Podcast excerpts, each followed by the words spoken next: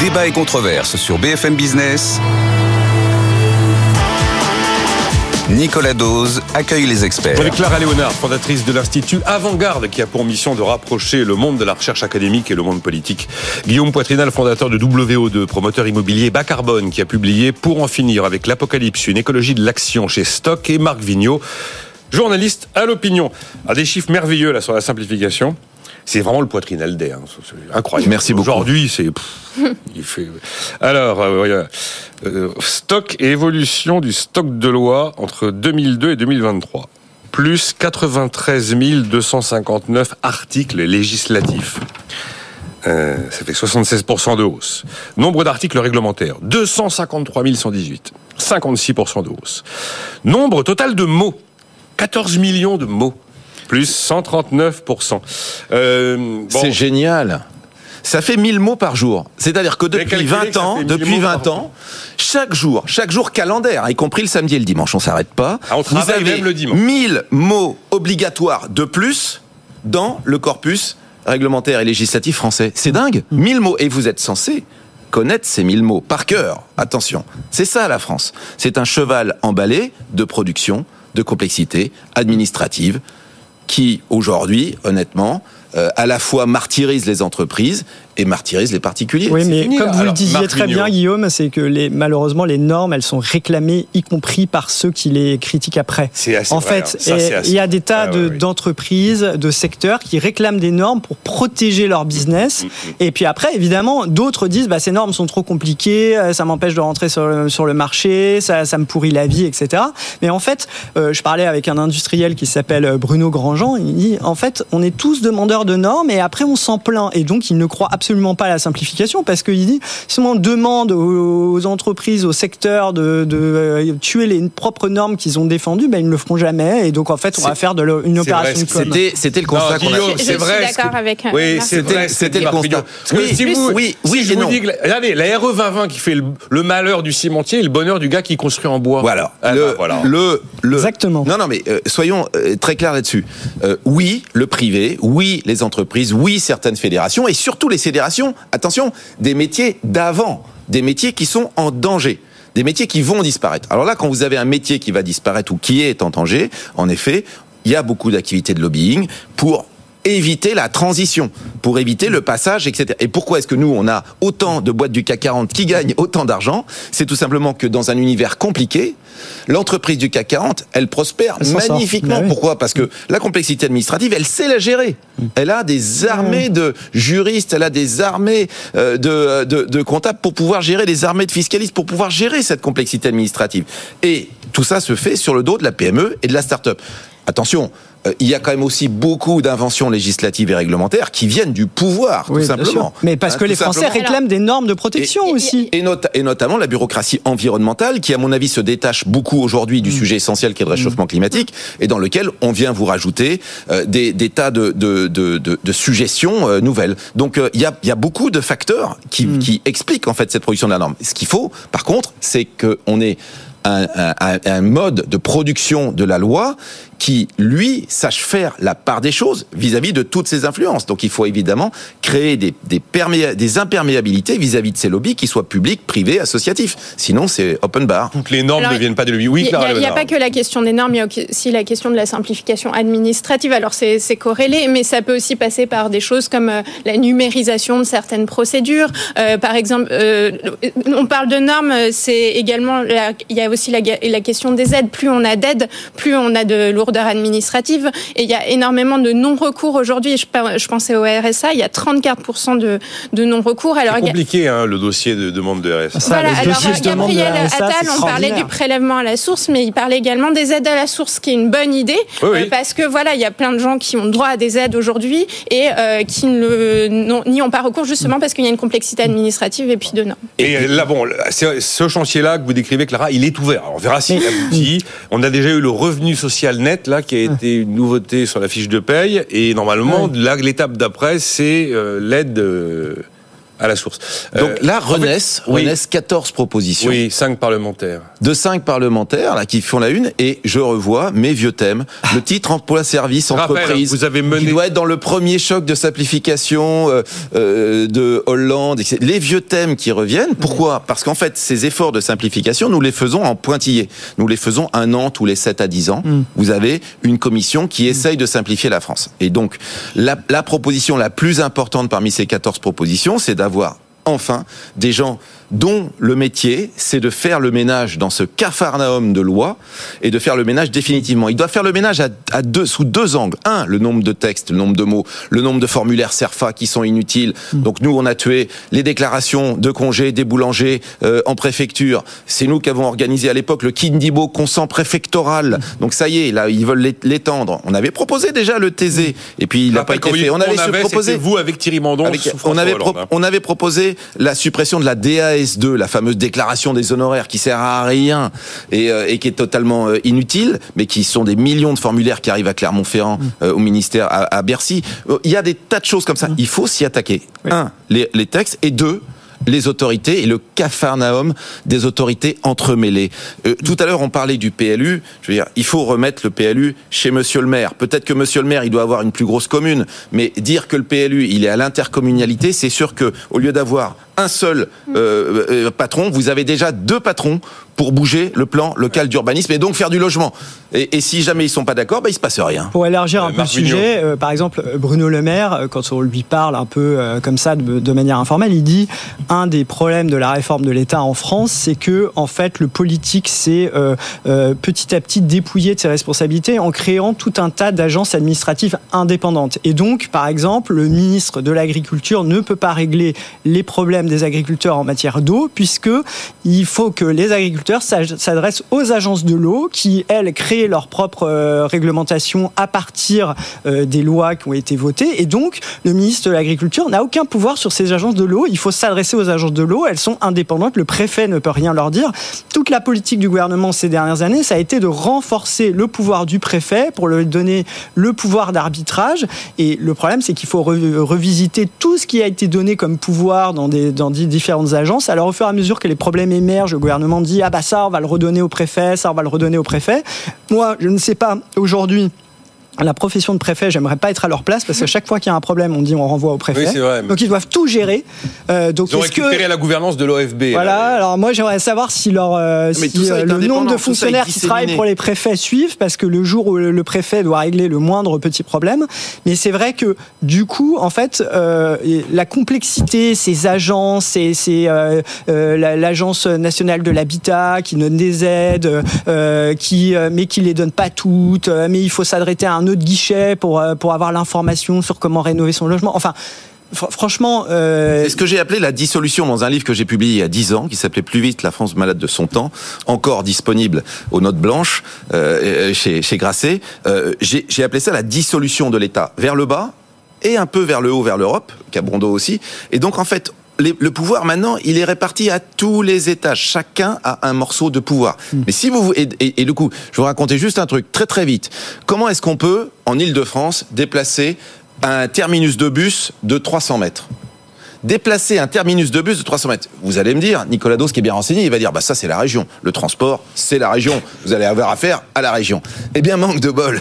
En J'allais la vous dire, bah, écoutez, laissez pour les le transports, terminal, hein, parce que elle, elle a délégué à Île-de-France Mobilité. Oui. Île-de-France Ah oui. Mobilité, c'est pas tout à fait la région. Parce qu'il y a des départements dedans, il y a un certain nombre de gens, etc. Il va falloir convaincre Île-de-France Mobilité. Il va falloir aller voir monsieur le maire. Parce que monsieur le maire, il va devoir donner un permis, etc. dans le truc. Peut-être éventuellement même bouger le PLU si c'était pas possible. On ne sait jamais. Donc la collectivité de communes. Et puis, au bout d'un certain temps, vous allez arriver sur qu'est-ce qu'on fait euh, vraiment, réellement. Et le monsieur d'Île-de-France de Mobilité va vous dire, attendez, moi, excusez-moi, je suis d'accord finalement, mais en fait, il faut aller voir la RATP. Et vous lui dites, mais la RATP, c'est vous. Et non, le monsieur d'Île-de-France Mobilité et de la région, ils disent, non, la RATP, la tutelle, c'est l'État.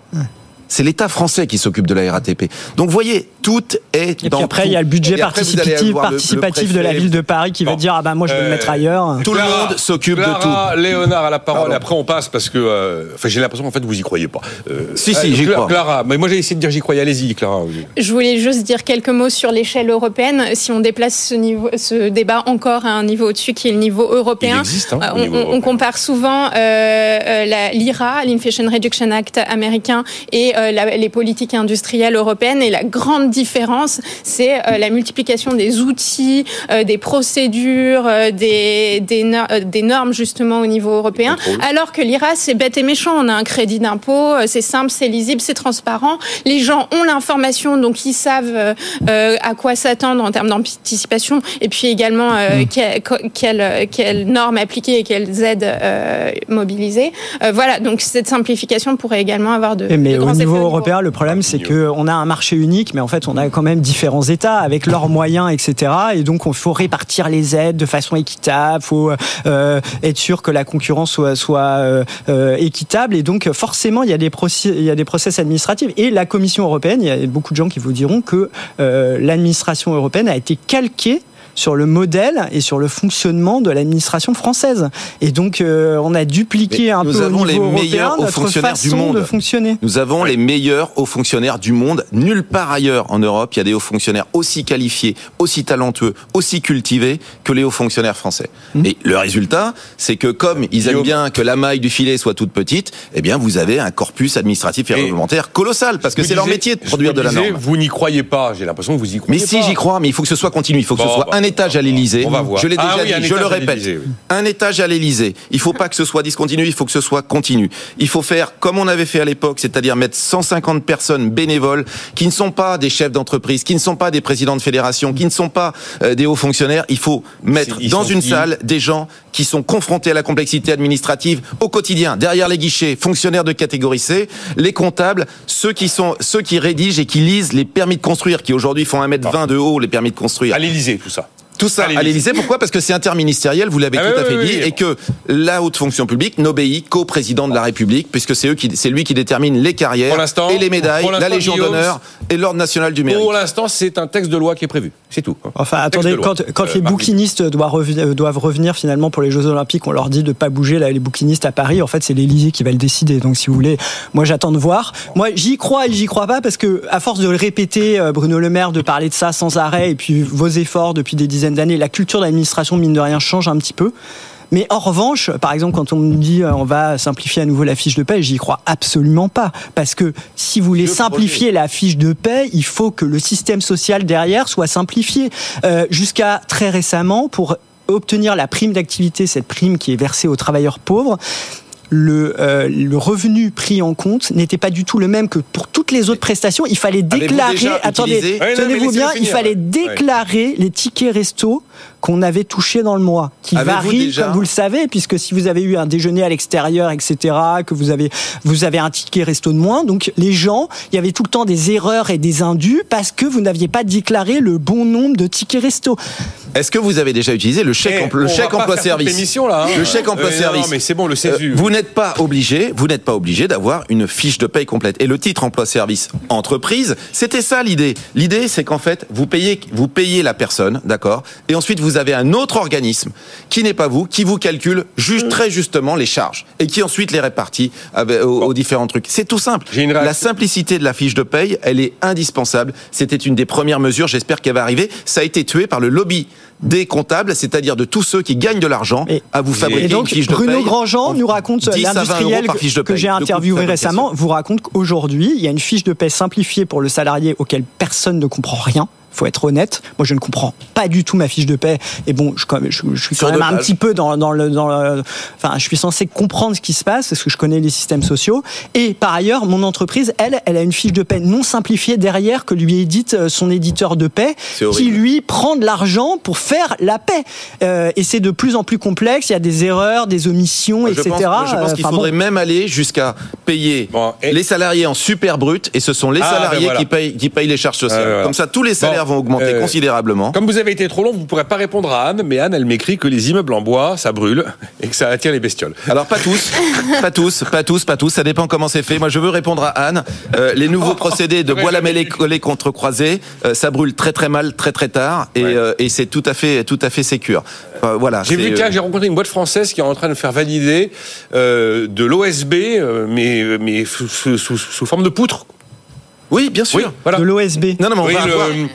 C'est une conception de, de, de comment on va définir des, c'est des l'OSB. copeaux, sont des, sont des copeaux, Copeaux, qui sont euh, agglomérés, etc. Copeaux agglomérés. Nous allons avoir une révolution des matériaux biosourcés. Pourquoi Ah non, Parce non, qu'issus mais de la photosynthèse, On va pas commencer à faire des ils matériaux ont une empreinte carbone, une empreinte carbone inversée. Ne vous Pacte étonnez de- pas, pacte- Nicolas Dose. Pacte de stabilité. Ne vous pacte- éconnez pas. Pacte, Pacte. pacte de stabilité.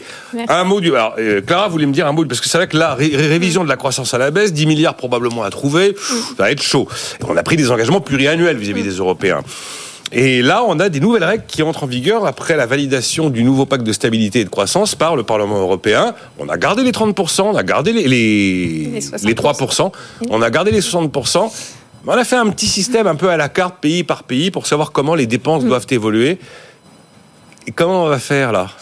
Alors voilà, donc samedi dernier, il y a eu un accord sur le pacte de stabilité et de croissance. Ça fait plus de deux ans et demi qu'il y a des négociations euh, sur le sujet. Il avait été suspendu Ouais, pendant le mis, Covid. euh, en Alors.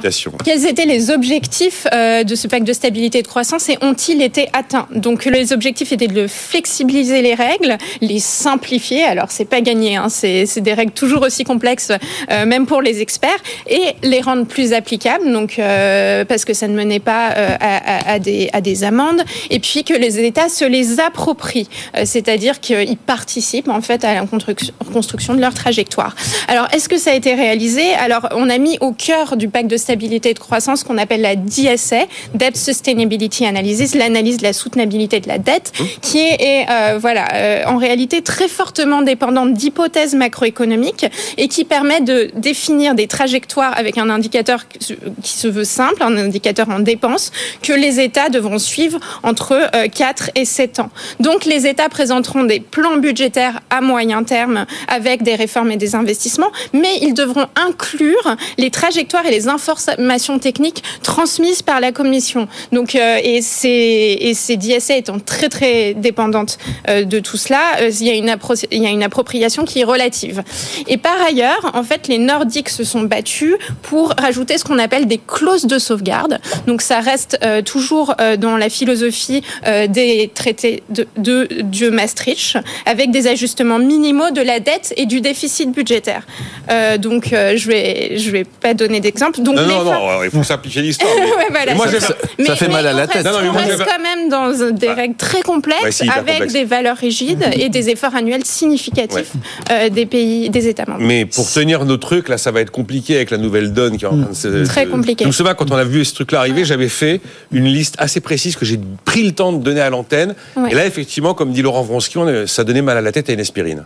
Si Ah vous non, avez, si vous avez Arpigno. compris, c'est que je me suis mal fait comprendre. hein. Euh, C'est, c'est ça. exact. Franchement, quand on lit les vadémécums d'application de l'ancien pacte de stabilité de la Commission européenne ou du Mm. Parlement européen, le Parlement a sa propre interprétation euh, différente de celle de la Commission. hein. Euh, donc là, le nouveau vadémécum, franchement, c'est Ouais.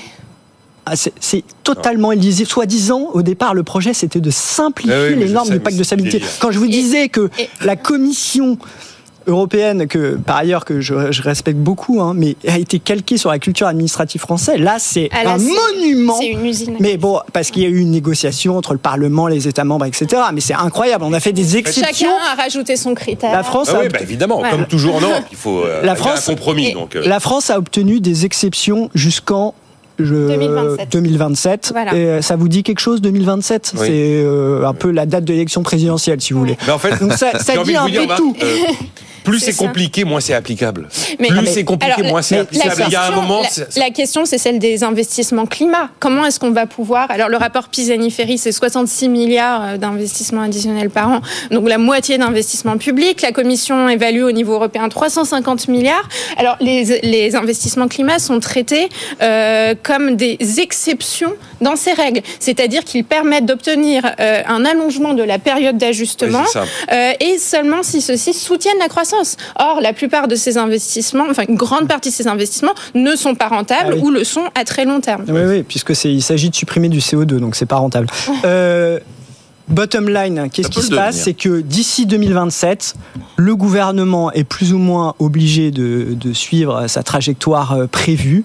Euh, que euh, au moins il faut qu'ils fassent un ajustement, ce qu'on appelle un ajustement en dépenses, c'est-à-dire qu'ils réduisent les dépenses publiques d'un certain montant par an. Le gouvernement a fait exactement, a pris les chiffres réclamés en gros par l'Union européenne et puis il a enlevé 0,1 point pour que ça soit euh, le moins douloureux possible, mais quand même pr- près de la cible, parce que à ce moment-là, la Commission en général ne dit rien.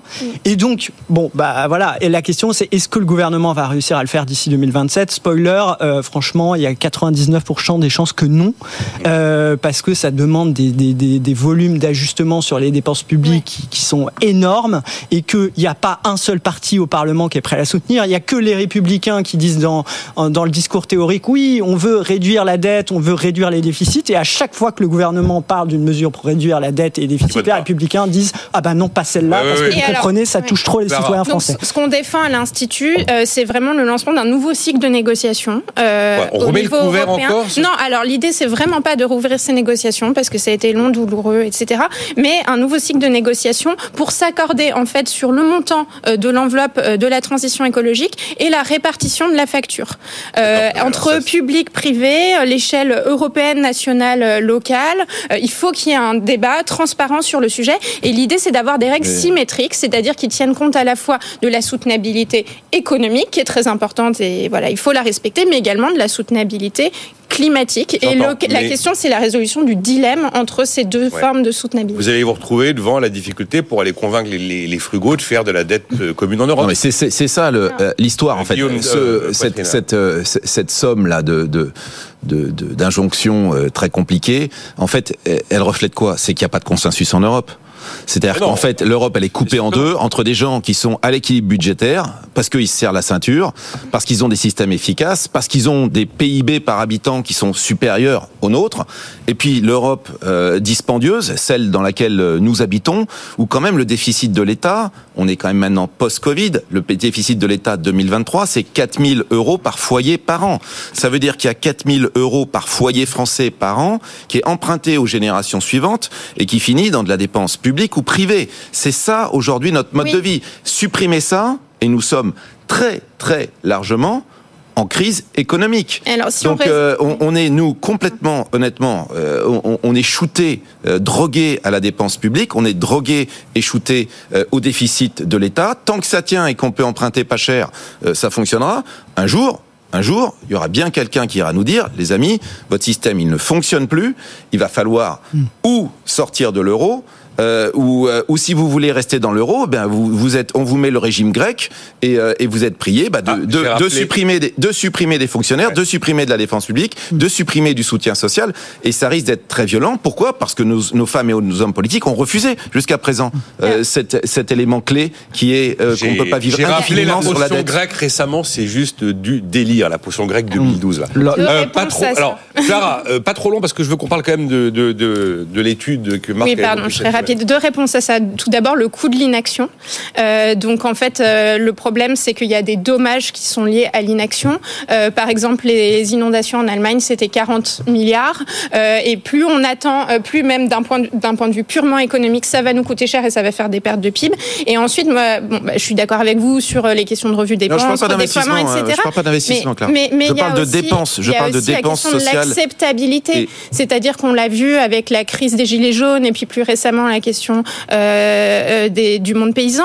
Euh, c'est- c'est- C'est-à-dire qu'il y a un trilemme finalement entre euh, voilà soutenabilité de la dette, maintien de notre modèle social et des financements de la transition. Et il faut en sortir en ayant un débat transparent sur le financement de la transition et sur les instruments de financement de la transition. Mais le, Ça peut passer le par une déficit français, les 4000 euros, ils vont pas à de la Oui, transition. mais hein. pendant la deuxième, peux parler en tant Il y a quand même, qu'historienne. il y a quand même un énorme Bah. sujet, un énorme sujet d'efficacité de la dépense. Et d'ailleurs, je crois que c'est une note de votre institut qui expliquait quand même qu'on ne peut pas sortir purement et simplement la dette écologique euh, et faire une dette verte en disant euh, voilà euh, parce que la soutenabilité d'une dette ne s'apprécie pas. Euh, les, les investisseurs vont pas se dire ah attendez il y a il y a une dette écologique donc celle-là le- elle devient soutenable. Parfois elle est même moins liquide la partie euh, dette verte euh, qu'émet un État. Elle est parfois même moins liquide que la dette classique parce que euh, euh, c'est un marché à part et donc c'est moins liquide. Et donc sortir la dette écologique et dire ah ça on va pas la compter, euh, On ce qui va permettre automatiquement. Je, je sais bien, Ouais. mais euh, cette idée euh, qui flotte parfois dans l'air qu'on pourrait sortir la dette écologique et puis le reste de l'endettement, euh, du coup, le problème c'est que ça va faire augmenter le reste de l'endettement parce qu'on va se dire ah bah on regarde que ce- cette partie-là de l'endettement, bah on a une marge de manœuvre finalement, on a sorti la dette écologique et comme les réformes, comme vous dites, sont extrêmement compliquées et extrêmement douloureuses, eh bien elles ne se feront jamais si s'il y a une, une sorte de de, de, de de ségrégation de la dette de la dette Mais il y a- écologique. Il y a plein de manières de renforcer la soutenabilité de la Bien dette sûr. en, en jouant sur les propriétés de la dette, sa maturité moyenne, le pourcentage des obligations qui sont indexées sur l'inflation qu'il faut réduire, euh, et aussi la diversification des actions de l'État. Euh, L'État n'agit pas seulement en s'endettant, il agit en euh, coordonnant, en coordonnant la- la- la- l'architecture institutionnelle, en planifiant, en, en, en- en faisant des prêts garantis. J'ai vu qu'il y avait 2 milliards de prêts garantis verts là, qui avaient été annoncés la semaine dernière, un peu comme les PGE pendant... En imposant la transparence sur les Tout à fait, il y a, émissions il y a CO2. des solutions. Ça, ça coûte Mais le problème, c'est qu'aujourd'hui, nos politiques sont un peu trop dans la logique je dépense, donc je suis. En fait, à chaque français, ça. problème, une Euh, nouvelle Marc, dépense. Euh, Mais il y aura aussi des dépenses. Exercice euh, compliqué car une minute 50 pour nous donner les principales in- enseignements de ce papier que vous signez dans l'opinion le 14 Mm. février. Non, en France, tout n'est pas joué à la naissance. Oui, alors il y a un chercheur et qui est un chercheur très sérieux parce qu'il a travaillé longtemps à l'INSEE et qui a déjà produit des études sur le sujet qui va un peu à l'encontre de l'idée reçue sur laquelle euh, en France il n'y a pas de mobilité sociale, on peut pas euh, euh, s'émanciper de l'influence de notre milieu familial. Et en fait, lui, ce qu'il montre, il a pris euh, des, des personnes réelles, il a regardé le destin entre frères euh, de personnes réelles et il montre que les explications de différence de destin entre frères, eh ben, euh, montrent que tout n'est pas joué dans la famille. En fait, il y a 40% à peu près au total euh, du, du, du revenu. euh, à l'âge adulte de la personne qui s'explique par des facteurs familiaux. 10% par le revenu des parents, qui est le critère qu'on mesure le plus facilement. Et puis après, euh, il y a des critères euh, un peu inobservables, le capital culturel, euh, l'éducation reçue, etc. Et bien ça, ça explique jusqu'à 40% du niveau de revenu atteint par un individu. Et en fait, il montre en regardant les frères et les sœurs que euh, bah, 60%, euh, eh ben, c'est des éléments un peu inexpliqués. Euh, Il y a des différences de destin qui ne s'expliquent pas par le milieu familial. Alors évidemment, ça ouvre tout un, chat de, tout un tas de champs de recherche pour aller plus loin, mais ça va quand même à l'encontre de l'idée reçue que on serait totalement le produit de notre milieu familial et que le système français ne produirait plus de mobilité ascendante ou descendante d'ailleurs euh, par rapport à euh, l'origine sociale et aux revenus des parents. J'aime beaucoup quand on a comme ça des, des travaux qui cassent un peu des choses que tout le monde pense vraies. Et avec de l'économie qui, encore une fois, va voir les vrais gens, regarde les différences de destin. Enfin, vous voyez, c'est l'économie un peu expérimentale. Non, on a une hypothèse, on va essayer de la vérifier et on va regarder, à- grâce à ce qu'on peut appeler euh, euh, les données en masse. hein, euh, c'est un nouveau travail, ça, depuis quelques années des économistes, et c'est très intéressant parce que c'est pas uniquement de la théorie. C'est pas euh, je pense, je suis libéral, donc l'individu a la totale maîtrise de son destin, ou au contraire, je suis bourdieusien et tout est joué d'avance. Euh, là, c'est vraiment une constatation empirique. Allez lire le papier en page 5 de l'opinion du C'est 14 intéressant. février. C'est un sujet passionnant. Bah, On a j'aurais dû garder plus de temps, mais voilà. bon, euh, merci à tous d'avoir été là. Euh, on est confiant sur le logement, sur la simplification, sur la soutenabilité de la dette. Tout va bien. C'était Clara Léonard, Guillaume tout pour réussir. Marc Vignoux. Oui, ça c'est vrai. Marc Vignoux. Rendez-vous lundi 9h.